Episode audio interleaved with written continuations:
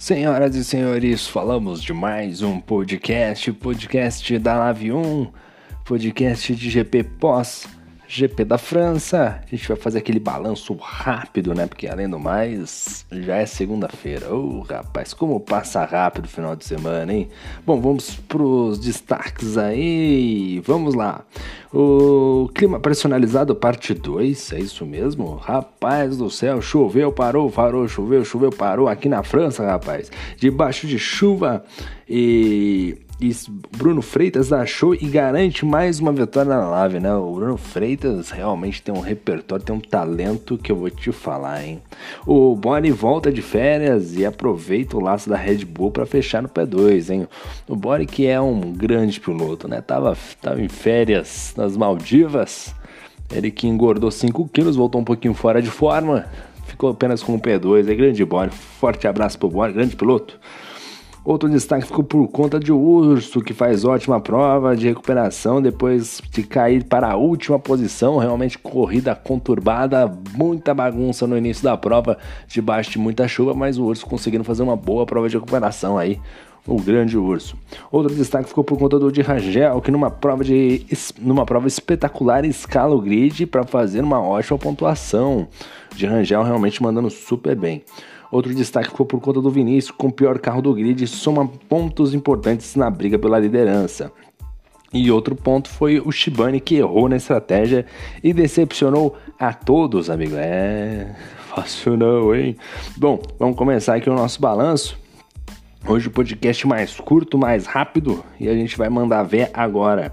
Né? Primeiro lugar ficou o senhor Bruno Freitas, que fez a pole position, largou da primeira colocação e foi soberano, né? Tanto dentro na parte rápida, né, quanto na parte de estratégia, a parte que foi fundamental na noite de hoje. Realmente o Bruno Freitas aí sendo imparável, né? Debaixo de chuva, pista seca, do que que fosse. Podia cair neve hoje que ele ia acertar a estratégia. O segundo colocado ficou o nosso Subori, rapaz. Voltando de férias, tava nas Ilhas Maldivas.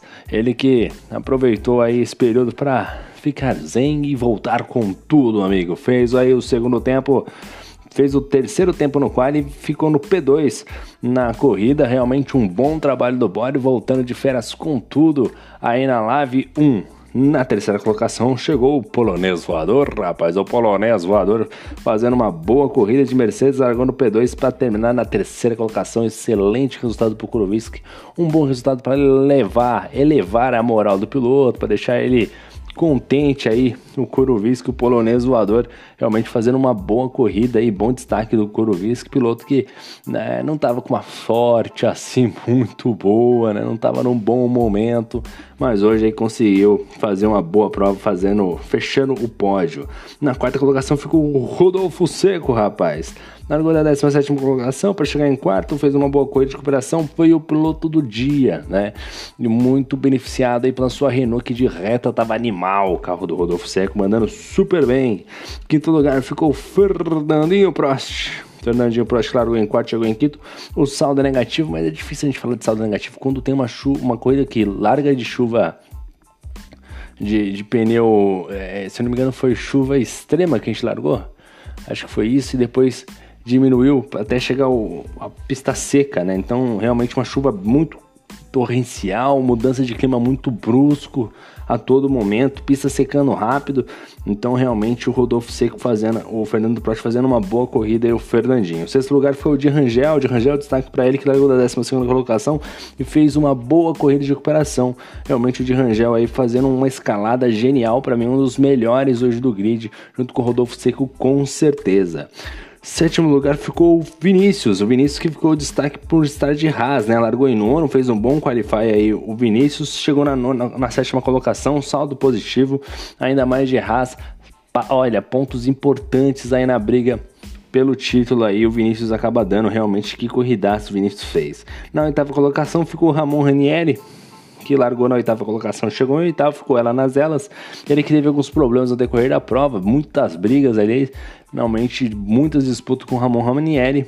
mas acabou deixando um pouquinho a desejar e com certeza poderia um pouquinho mais, ainda mais por estar com o carro da McLaren, talvez não tenha acertado. Se não me engano, ele quebrou o bico, o bico em determinado ponto da corrida. Eu não me lembro agora exatamente, mas parece que ele teve um danificado bico. No lugar ficou o Moisés Mavericks de Alfa Romeo, carro ruim, no qual ainda ele conseguiu fazer o milagre de fazer um P7 na corrida, largou, ficou apenas na nona colocação. Foi um bom resultado aí pro nosso Moisés Mavericks. Décimo lugar ficou o Will Zozanski, que largou da 14 colocação e chegou na décima posição. Esse sim, um saldo negativo, porque de Red Bull poderia muito mais, né? Ficou muito aquém aí o Will Zozanski se mostrando que na chuva não é tão bom assim, apesar da grande evolução que ele teve da temporada passada para essa, né? Realmente deixando um pouquinho a desejar.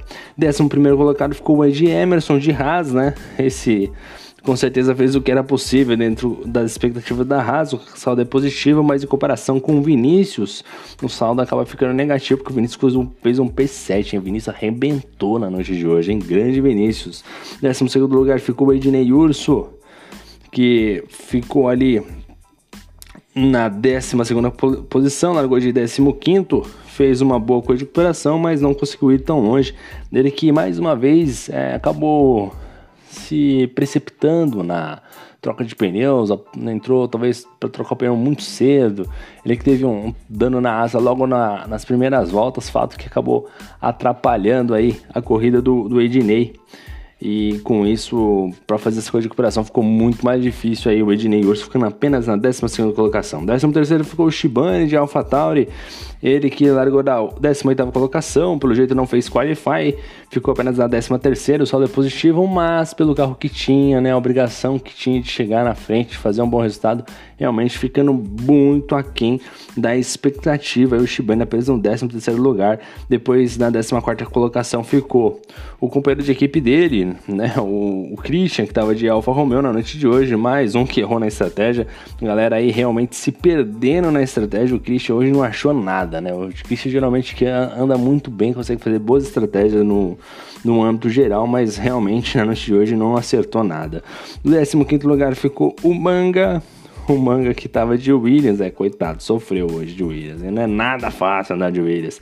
Apenas na 15 colocação, ele que largou de 16, o saldo acaba ficando, o saldo acaba ficando positivo, mas é hoje de Williams é difícil, né? Choveu, pista seca, não é nada fácil aí pro manga. 16, o francês, que acabou rodando, rapaz, acabou se perdendo, largou no P6, acabou lá atrás. Ele que não completou a prova aí, o francês mas fez um qualify muito forte, olho no piloto, porque ele é bom piloto. Hoje talvez tenha sido castigado aí por causa da chuva e com isso o saldo ficou bem negativo aí para o piloto francês aí, realmente não mandou muito bem. 17 ficou o Romário, né? O destaque do Romário foi as grandes disputas que ele teve ao decorrer da prova, né? Muitas disputas ali no pelotão, no fundo do pelotão, ele, Urso, entre outros pilotos. Então vale o destaque aí do Romário, mas mais um piloto que acabou abandonando no finalzinho, no trecho final de prova, realmente acabou errando estratégia. Mais um. Hoje, hoje a estratégia aprontou com todo mundo. Difícil foi achar pilotos que acertaram a estratégia assim muito bem. Eu acho que só ali o, o, o Freitas mesmo, os três primeiros que acertaram muito bem a estratégia na noite de hoje. E o primeiro a abandonar na corrida de hoje foi o Luiz Oliveira. O Luiz Oliveira que largou na quinta colocação, tinha um carro muito forte. Fato que nem conseguiu completar, acho que o primeiro primeira metade da prova, primeiras voltas já tinha ficado fora e realmente muito aquém aí o Luiz Oliveira, uma pena, uma pena, uma pena. Lembrando a todos que na próxima etapa teremos o GP que eu estou para confirmar aqui, ó, GP da Itália, né? GP que é muito importante aí. Vamos ver como é que vai reagir aos pilotos e corrida que se faz fundamental aí para a briga do título, né? Começa a fulinar a temporada nesse trecho final e bons resultados agora nessas três últimas etapas se fazem ali muito importantes.